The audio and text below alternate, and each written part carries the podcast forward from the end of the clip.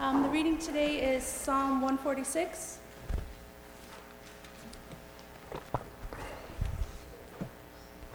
Praise the Lord. Praise the Lord, O my soul. I will praise the Lord as long as I live. I will sing praises to my God all my life long. Do not put your trust in princes, in mortals, in whom there is no help. When their breath departs, they return to the earth. On that very day, their plans perish. Happy are those whose help is the God of Jacob, whose hope is in the Lord their God, who made heaven and earth, the sea, and all that is in them, who keeps faith forever, who executes justice for the oppressed, who gives food to the hungry. The Lord sets the prisoners free. The Lord opens the eyes of the blind. The Lord lifts up those who are bowed down. The Lord loves the righteous. The Lord watches over the strangers. He upholds the orphans and the widow. But the way of the wicked he brings to ruin. The Lord will reign forever, your God, O Zion, for all generations. Praise the Lord. Thank you, Cheryl. Thank you very much. Is there a smartphone in the room? Anyone got a smartphone?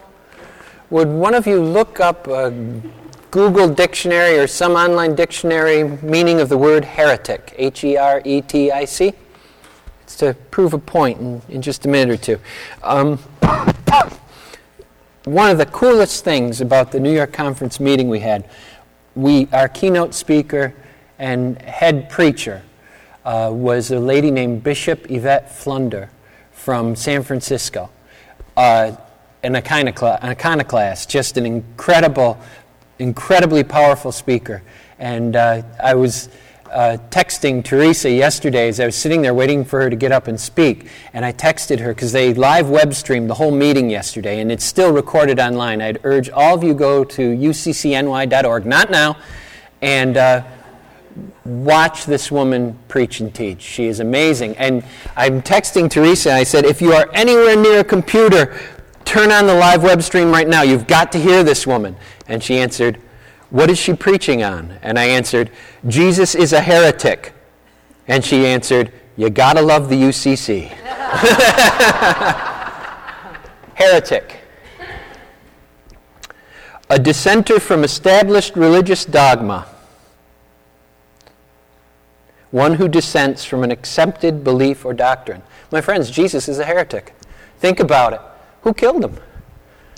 Who opposed him? Who put out a death warrant on him? He did most of his adult preaching with an arrest warrant, an active arrest warrant. They were calling for his head. Jesus was a heretic.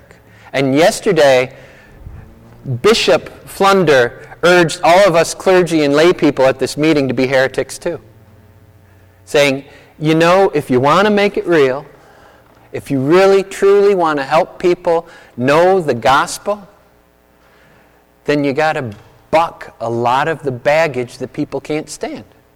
That's an amazing point. But anyway, in there with all of that was this hunger for that which is timeless and permanent. And that's the name of our sermon this morning. Our sermon's really going to be just an illustration because time is of the essence. Time. And really, the whole message today can be distilled down very quickly. Psalm 146, praise for God's help. Do not put your trust in princes, verse 3, in mortals in whom there is no help. When their breath departs, they return to the earth. On that very day, their plans perish. But happy are those whose help is the God of Jacob, whose hope is in the Lord their God, who made heaven and earth, the sea, and all that is in them, who keeps faith forever. All of us are here, either because our parents or somebody else dragged us, or because we want to be here, because we want in our life something timeless and permanent, something meaningful, something that helps us make sense and helps guide our next steps. That's why we're here today. But in truth, everybody wants and needs and hungers for that same thing, including lots of people who don't go to church. I did a burial this past week during the worst of the monsoon. I did a burial in Woodlawn Cemetery, where we were all huddled under umbrellas, about 25 of us maybe 15 or 20 of us, huddled under umbrellas. Many years ago, there was a little boy who had been born unlucky. He had been one of the millions of people who were born in a broken household that was abusive, to the point where he ended up in the foster care system, and he ended up adopted by a family where there was substance abuse issues and more abuse. Out of the frying pan and into the fire. There is a family that lived next door, including a man whose funeral I actually had the privilege to preside at.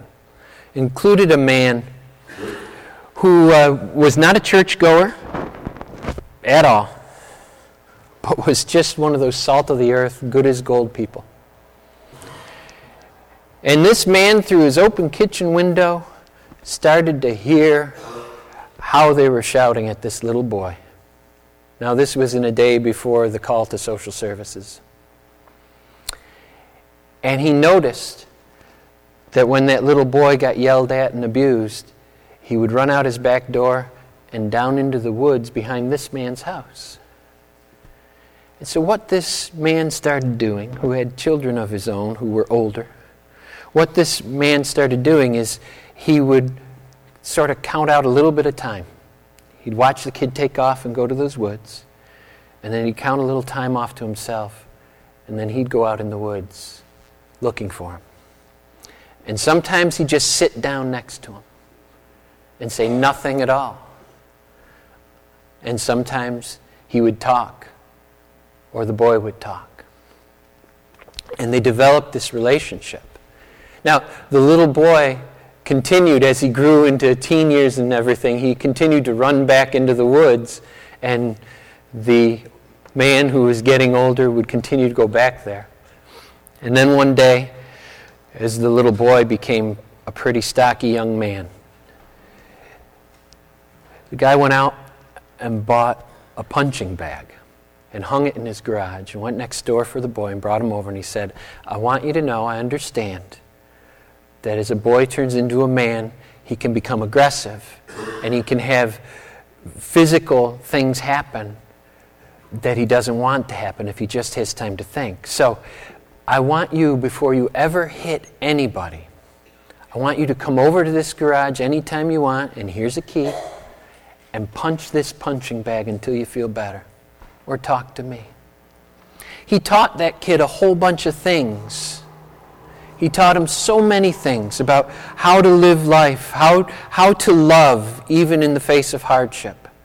This boy grew to be a man himself. I never knew the boy, but when I went to do his funeral, friends fell out of the woodwork to say, "This guy would do anything for anybody. He'd be the one who would call you and say, 'Hey, you know, I've got a truck. I know you're moving. When are you going to ask?' Or he'd just show up. He didn't want anyone to do anything for him, but he was the one who was always there for everybody else." That's not the way it usually happens with someone who grows up in a broken home and ends up abused himself. So what really happened was this boy learned at the feet of a neighbor what it is to love, what it is to live in such a way that helps others. And in that cemetery, there was his urn, his box of ashes. And at his request, he was buried at the feet of his neighbor. The neighbor's family were overjoyed with the idea. So the little boy, who grew to be a man, ended up succumbing to cancer in his 40s, at age 47. Was just laid to rest at the feet of the one person he always ran to. So it immediately made me think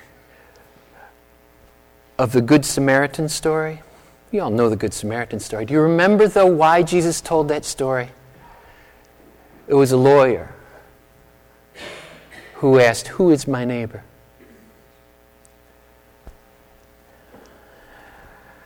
Thank God that that kid had someone enter his life who had a firm grasp on the timeless and permanent, on the things that really mattered most, who was very busy with his own 2 or 3 jobs and his own 3 or 4 kids, but was not too busy to be a true and loving neighbor for one other human being who so desperately needed it.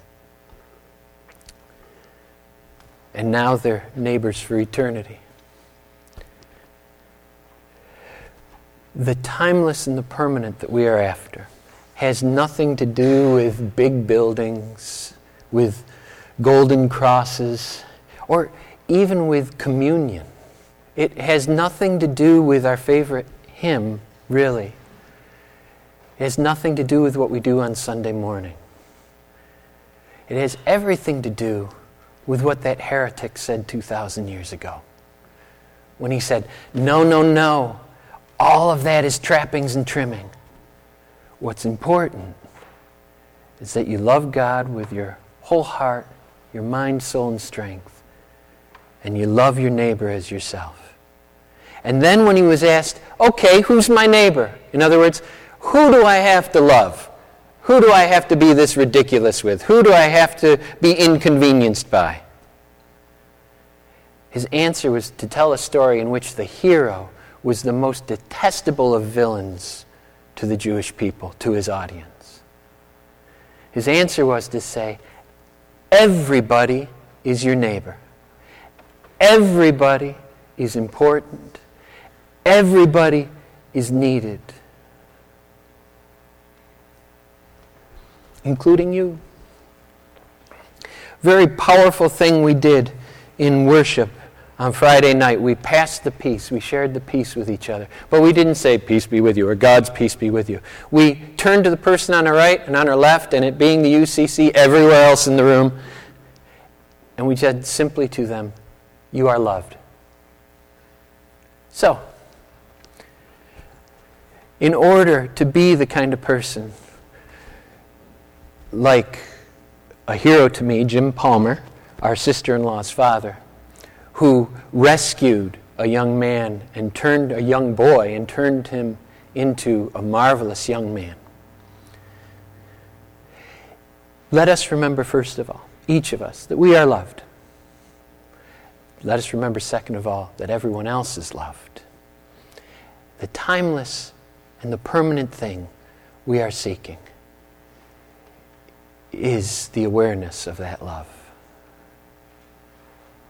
So let's take a moment now to turn to the person on our left and the person on our right. And given that we are in this room and we are who we are, everybody else in the room, and let's say simply to each other, looking into each other's eyes, "You are loved." Let's do that now.